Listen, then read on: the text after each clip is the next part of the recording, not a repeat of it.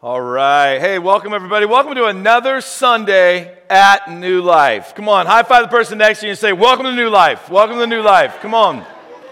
Yeah, I know it might be your spouse, it might be your kid, it might be a complete stranger. It's okay.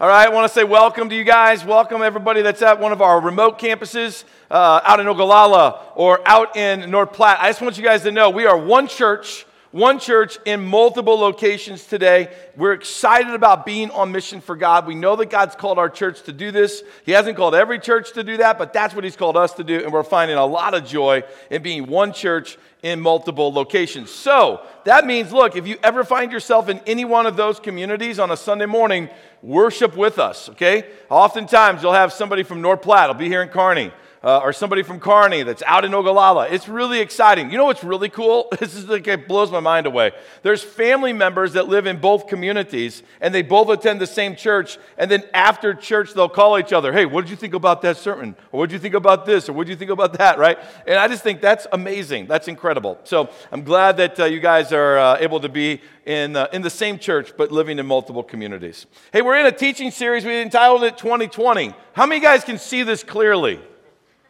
Okay, good. All right, good. Just checking, just making sure. It's 2020 is the, is the series title. It's all about helping you get a clear spiritual vision for the year. I want you to hang on to that, okay? Because you're going to need that for the rest of today's message because there's parts of today's message that are going to be a little uncomfortable, okay? Just a little uncomfortable, all right? So just say this with me I still love, I still love my pastor, even though he makes me feel uncomfortable. Okay, all right. Remember that. You said that, not me. All right. Actually, I did say it and you repeated after me, but nevertheless, you still said it, all right? So it's on record, all right. Uh, okay, look, today, today I know this one thing about you, okay? That you're going to wake up tomorrow morning feeling different than you did today. And the reason for that is because tomorrow morning you have to go to work. Today, today you got to come to church. Today, you voluntarily came to worship. Some of you, you drove a long ways.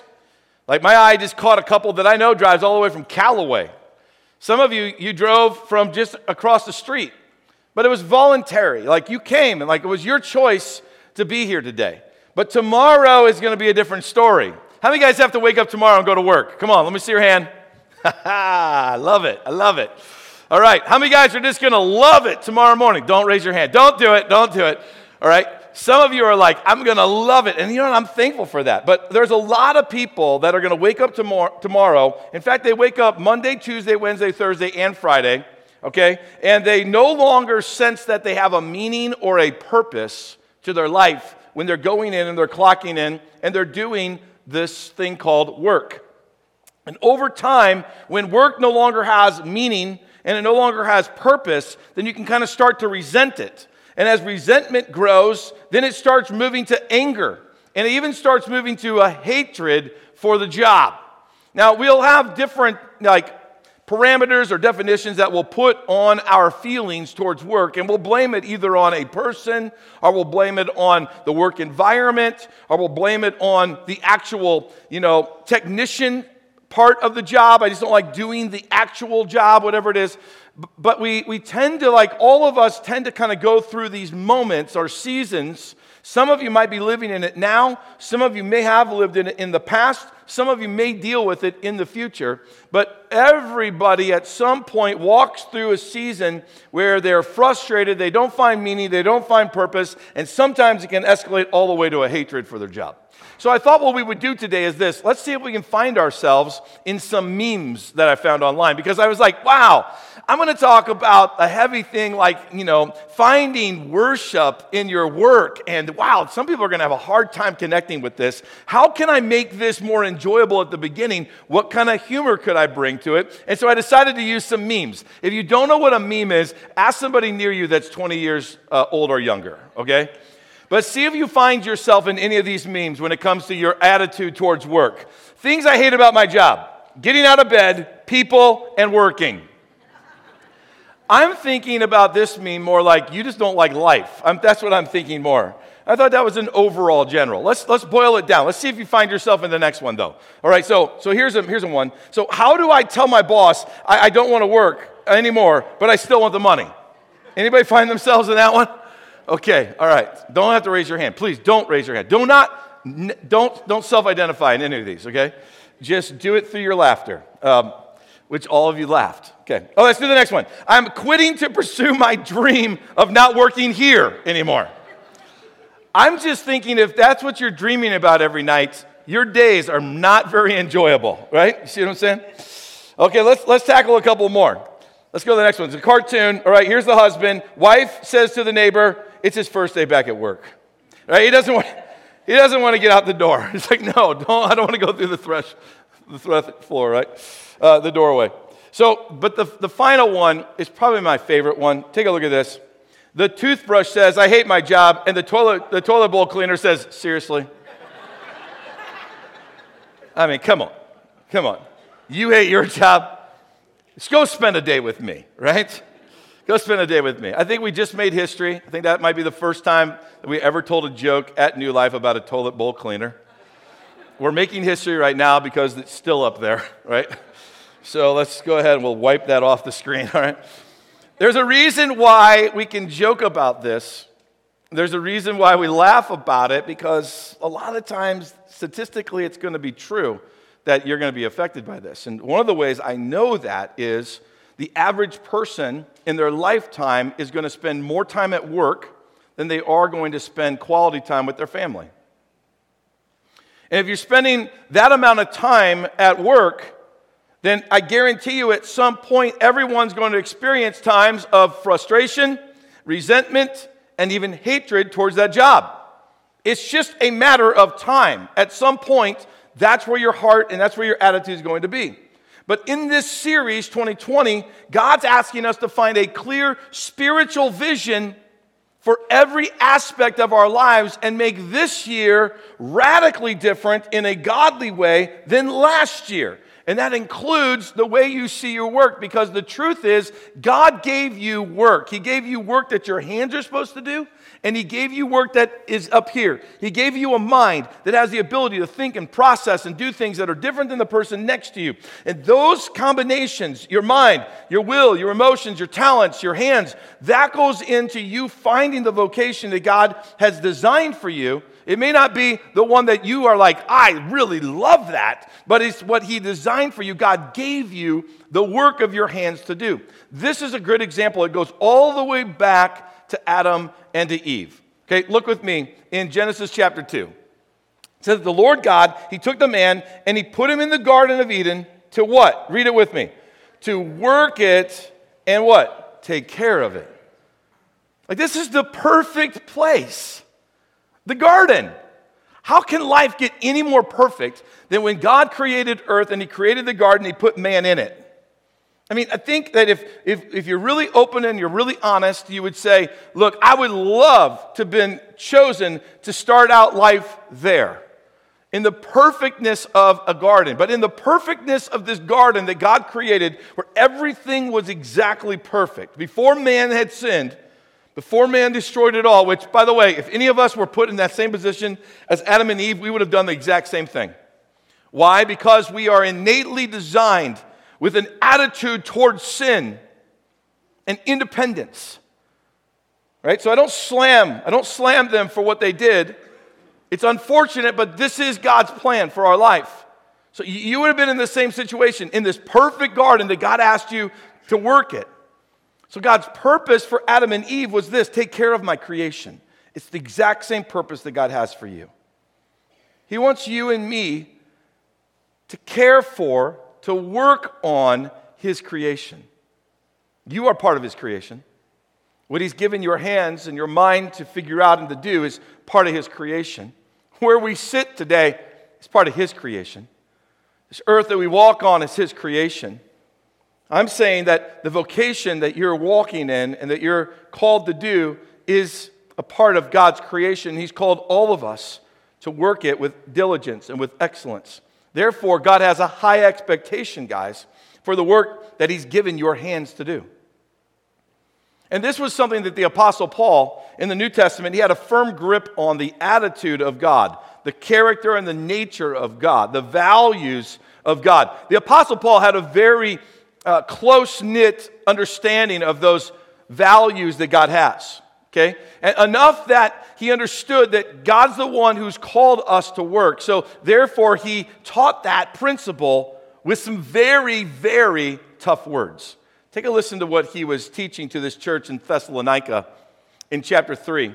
Pay attention. I'm gonna, I'll stop a couple of times. I want you to stop with me.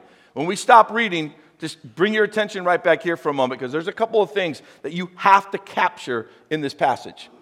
So he says this, and now, dear brothers and sisters, we give you this command in the name of our Lord Jesus Christ. That's a serious command, by the way. It's not, it's not a command just from Paul, it's a command from the Lord Jesus Christ. How weighty is that command versus a command that would just be Paul's suggestion? Radically different, right? So, this is a command from the Lord Jesus Christ. That brings a lot of weight to this now. He says this Stay away from all believers who live idle lives and don't follow the tradition that they received from us. Please pay attention. He didn't say stay away from all unbelievers, he said stay away from believers. People that have understood that Jesus is the way, the truth, and the life, that Jesus gave his life on the cross, he rose again on the third day, and that they would claim him as their Lord and their leader, and that they choose to worship him. He says, stay away from those people who live idle lives. What does it mean to be living an idle life? That's something you're going to want to look for in this passage as we continue to read it. What does he mean by idle? Is it like they go to work every day, and then when they go home, they have nothing to do, and they veg out on Netflix every night? Is that what he means by idle? What does he mean by idle? You're going to want to focus in on that. Idle lives. And they don't follow the, look, here's the third thing the tradition they received from us. So there's something that Paul is going to unveil to you that he's been living out in front of these people, right? And he's going, look, they don't do that, but they ought to. And he even goes as far as to say this For you know that you ought to what? Imitate us. Like God has sent Paul to these people to, to, uh, to, preach the gospel, to live a life according to the truth of Jesus Christ, and to set an example for them to follow. So, what does it mean to live idle lives? And what's this example that Paul set for them? We need to know that to get the truth of this passage. So let's continue on. I'll start in verse 7 again. Let's go back, verse 7 again. For you know that you ought to imitate us, okay? We were not idle when we were with you. Totally different. We weren't that way. Let's go on. We never accepted food from anyone without paying for it. We worked hard day and night. This is the example. Here's the example I've set, right? He's saying, We worked hard day and night so that we would not be a what? A burden to any of you.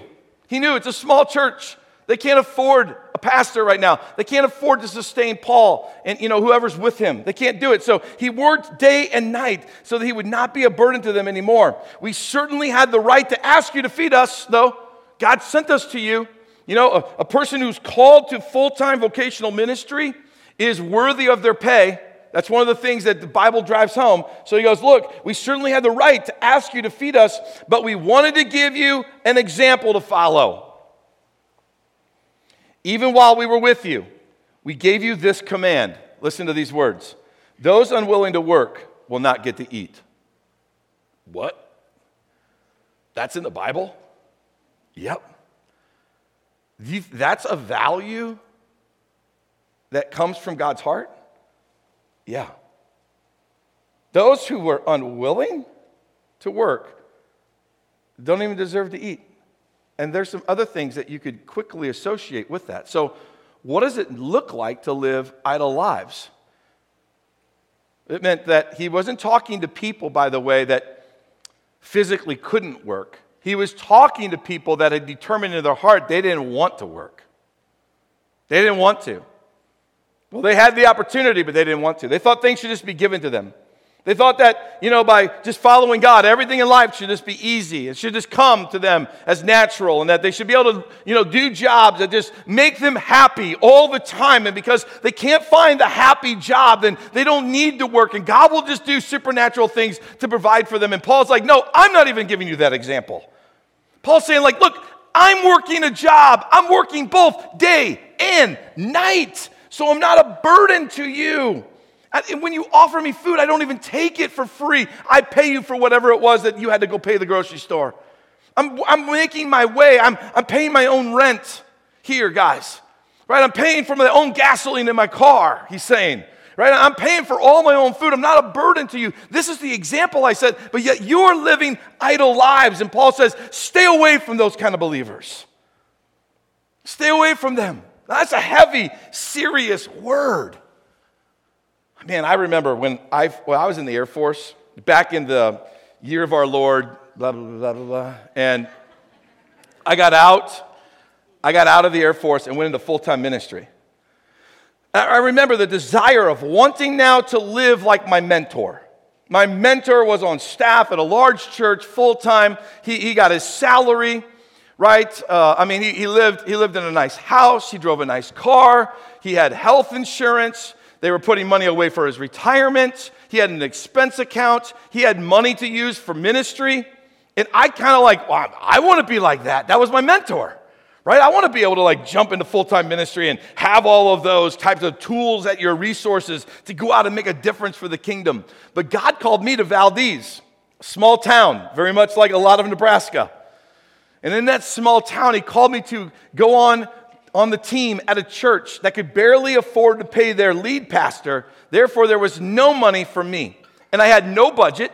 I wasn't getting any retirement. I wasn't getting any health care, right? I had a family of, uh, of my wife and I and four kids, okay? And uh, man, we had to figure this out. God called us there. I can't just idly sit back and go, well, if that church appreciates what we, what we do, man, they'll come by our house randomly every day and just give us stuff. Paul was speaking to people like that. He was going, stay away from those people. Okay? Because they don't deserve it. You're enabling them when you continue that behavior with them. So, what we had to do is we had to go figure out how we're going to support the, the, the family. And so, we had four kids, right? And they were young. Um, they, I think they were just starting into school. They hadn't been in school long, but they were there in the early ed, you know, elementary ages. And so we decided, look, it was going to be cheaper, more efficient, and more effective, by the way, for Kim to see her staying at home as her work, because it was going to cost more money if we tried to send the kids to daycare, right? So that was her work, and she did it really well, guys. She did it with joy in her heart. She was fantastic at it. And I look at our kids now and I go, man, our kids are amazing because of Kim. And that includes Andy. So. That's everybody. That's all four of them, okay? So she did a wonderful job. I I then would go out into the community and find work. So, one of the things that I did was I found a job at the junior high and the high school, and I worked during their lunch hour, and I, uh, I kind of organized events and games. And it was awesome that the school gave me the job to do that during their free time because I was called to be a youth pastor. So, what the school didn't know is that while I am in there doing this, we're just building natural relationships. And then the students find out, hey, this guy does a youth ministry, and then they come. Like, I'm not in the school proselytizing, I'm just building relationships. And then when I'm out in the community, they're like, wow, we want to go hang out with that guy. And so, spiritually, we got to make a massive impact in people's lives just by working two or three hours a day, getting paid $11 an hour, which, by the way, if you do the math, it's not enough money to feed the mouths of six people and keep a roof over their house and keep gas in the car. You get what I'm saying? So then I had to go find another job. This other job came from a very generous couple that had a lot of business activity in Valdez, and they owned this, they owned this like office complex that had multiple different people working in it. It was a two-story kind of a building, and they needed somebody to clean it. It had to be done at night after business hours, and so I needed some extra money uh, for my family, and so I took that job. And night after night, I would go to the building in Valdez not with joy. I wish that I could say that I did. I went to that building kind of begrudgingly. I remember pulling myself out of the house on a cold winter night, hopping in the car, driving over there, filling the bucket with water, getting the mop out, and mopping that thing, right? And going, can't these guys like wipe their feet off? Like, what's the problem with this? Right? And I'm like vacuuming the hallways, and I'm going, seriously? Like you just left a piece of paper sit there. For real? How many people are in this office area, right? Can't you pick that thing up? And I'm in the bathroom with the toilet bowl cleaner, right? I'm cleaning the toilets, I'm doing all of that. Guys, I'm just gonna be honest with you. I, I did not, I was not thankful for that job. I did it, but I wasn't thankful for it. Now I look back and I'm like, I'm so glad that God, you put me in that situation. You were doing something in me that I didn't know that you were doing in me. You were giving me an understanding that everybody is, everybody's called to a certain role, everybody's called to do a certain thing, and every little piece matters. And God, what you really wanted me to do, and I'm so I'm so repentive right now and so sorry that, that I didn't see that as a blessing from the Lord to take care of me and my family. You know how much more I would have gained out of that? You know how much more joy I would have had? Like, holy cow, if they just would have had iPods back then, I could have at least put some music in. But you know how hard it is to mop with that big CD thing hanging off of you? You know how hard that is? You guys remember that? Right? And then you do it too much and you hit it and it jumps and it skips. I mean, that was lame technology. If I just had better technology, maybe I would have loved that job better. But the Apostle Paul, he worked both day and night so that he could set an example for them, so that he could drive home a point that, look, everybody's called to work. God's given you a desire in your heart to find the place that he wants you to be. God created you to work. But there's a big fallacy. The big fallacy is this well, then if God created me to work, then that means that God will always give me work that I love. That's a fallacy. God's not always going to give you work that you love, by the way. Okay, that's not always going to be the case. Hence, I just gave you one good example of it. You're not always going to get work that you love. And this has caused people to tend to jump from job to job, searching vocation after vocation, jumping from thing to thing, and not finding any happiness in it. Because you're thinking that God created me to work, God must then, therefore, want to give me something that's going to make me happy. And that's not always the case. And there's been people, some of you are sitting here right now, as you said no to opportunities of employment because to you, you didn't think it was going to make you happy that God gave you to say yes to. Because you assume that God created me to work, therefore everything I do is going to make me happy. Let me just say this to you. All right, let me drive the truth home that's a little bit more, you know, pungent. You don't always get to make your living doing what you love. If you are doing what you love and making a living at it, you should be ecstatic, excited, and thankful to the Lord. Every single day that you wake up, you should be thankful to the Lord that you get to do something that earns a living for you, that is something that you love. But whether you love it or you don't love it right now, God still is demanding, He's commanding, and He's asking you, what's the spiritual vision for your work? How is your work going to bring glory to me, worship me, and how is your, how is your work going to grow my kingdom and love other people? How's that going to happen? Because that's the expectation God has for all of us. There's some people in, that came about before Jesus really shows up on the scene. And Luke chapter 3, where John the Baptist is out and he's doing his mission. And there's some guys that have some jobs that are not the most desirable jobs. And they come to John and they're basically asking him a question about their employment and how it relates to them being in right relationship with God and moving forward. What should they do about their jobs? And I thought that of all things, this might be a very practical uh, piece of scripture that you would want to know about. So, if you don't know who John the Baptist is, this is what John the Baptist was doing.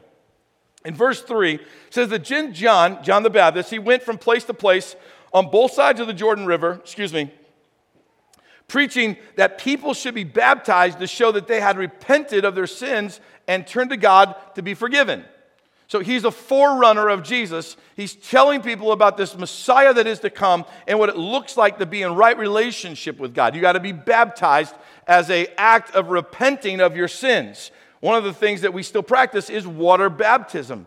It's now, it's now more, because of what Jesus has done, it's now more a sign of my obedience and commitment to Christ than it is the, the aspect that John's talking about, where it is now the total forgiveness of sins. But nevertheless, that was John's mission. That's what he was doing when this group of people come to him. Listen, listen to what happens next in verse 12 through 14. It says, Even corrupt tax collectors came to be baptized. And they asked this Teacher, what should we do? What should we do? Why, why would you ask that question? What should we do? They're asking, what should we do? Because they hold an occupation that's known in the community as a corrupt occupation. They have an occupation that takes advantage of people, that misuses them, that says, oh, your taxes are 50? No, really, they're 75. And they're pocketing 25 in their pocket. They're corrupt. And the, and the idea is this that they are standing before now the one who is representing God to them, who's telling them what it looks like to be in right relationship with God, in a job that they now understand is not something in the way it's being done, is not something that God would approve of. So then they're saying, What about us? What do we need to do? Here's what John the Baptist says to them Here's what I want you guys to do I want you to collect no more taxes than the government requires. Same attitude. What should we do, though? We're soldiers. Soldiers in that day are not like soldiers in our day. Soldiers in that day, they weren't, many times they were not even paid enough to take care of their needs. Uh, they were not honorable, right? And here's how we know that because John replies to them and says this here's how you should live. Here's how you should do your job as a soldier, right? Don't extort money because evidently that's what they were doing or make false accusations, because that's what they were doing as well. And be content with your pay. Don't manipulate other people and take the money from them.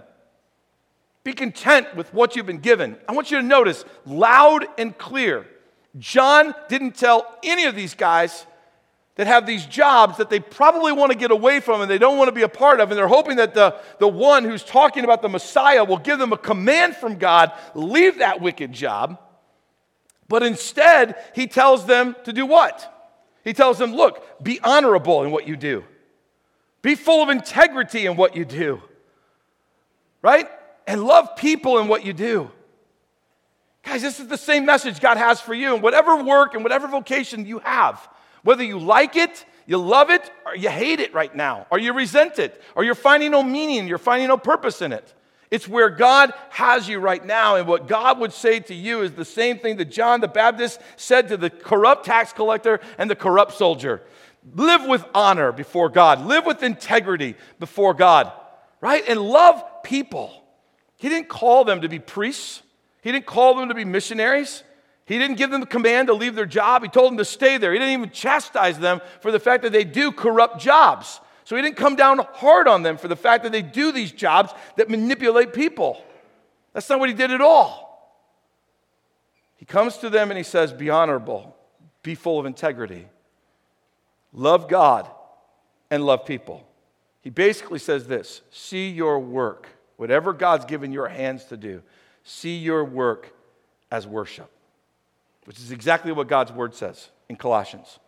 It says, Work willingly at whatever you do as though you were working for the Lord rather than for people. That one principle alone will change the way you wake up tomorrow. You're not going into a job working for people. Yeah, you have a boss and you should honor them. Whoever they are, don't talk bad about them in the back hallway. It is, is only a disgrace upon you. It only tears you down. It's only a breach of your own integrity. Don't take advantage of the company because you think the company doesn't pay you what you deserve.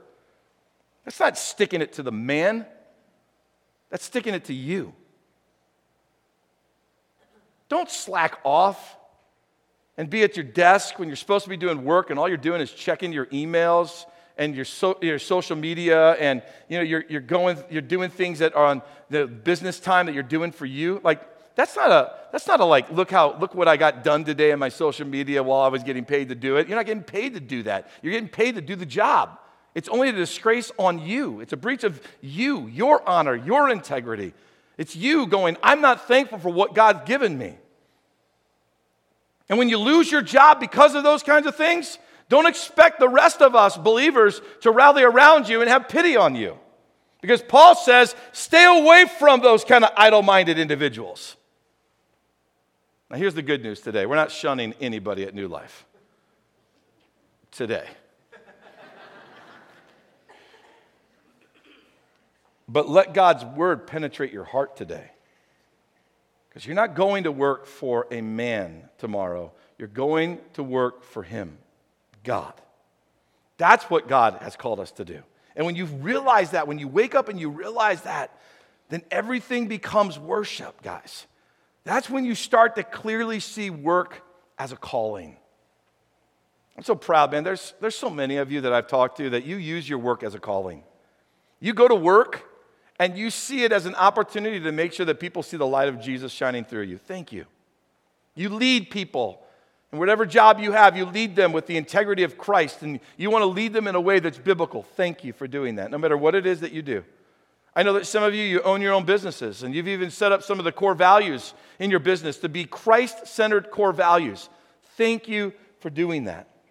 That's what happens when you see your work as a calling, you see your work as worship. Which, by the way, the Latin word vocatio is the word where we get vocation, but more powerfully, it's the word where we get calling.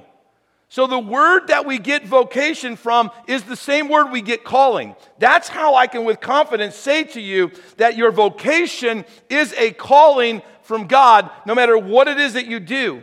And if you're desiring to get out of that and to go into full time ministry as if that's the calling, I would say to you, stay where you're at, live with integrity, live with honor, and do it until you can't do anything else but give your life to full time ministry. Because when you do, you're probably going to start out working two hours every day, getting paid $11 an hour, and working at night as well to take care of God's people. That's what God has called us to do, to see our vocation as a calling. Which, by the way, let's go back. Let's go back to Genesis, back to the very beginning. This is how we're going to end. The very first scripture we use, look at it closely with me. The Lord God took the man and he put him in the Garden of Eden to what? Say the word. To work. That word work in the original language that the Old Testament was written in, that word work is the exact same word that God uses for priests when he says, What I want you to do is I want you to work in the temple and lead God's people into worship. The same word that he gave Adam and Eve to work in a garden is the same word he gave priests to work in the temple and to lead people to worship. Therefore, the word work to you in God's eyes is something that's very meaningful and it's very purposeful and it is an act of worship. So, with that knowledge and with that understanding, I want to take you to a moment of solitude where you now get a chance over the next two to three minutes, because in this, in this series, that's the way we're ending every sermon. Okay, in a moment of solitude, I want you to take the next few moments and I want you to capture God's heart for you and for your work over these next couple of minutes. And to help you, I've given you a couple of starter points. Consider this starting your time of solitude with your prayer as this God, change my heart. Change my heart to see my work as a calling from you. That's where you should start. God, do that.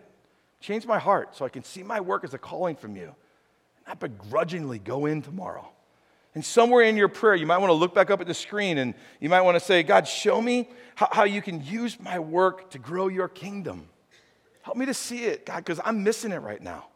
I just see it as crunching numbers, but you see the people I sit with every day.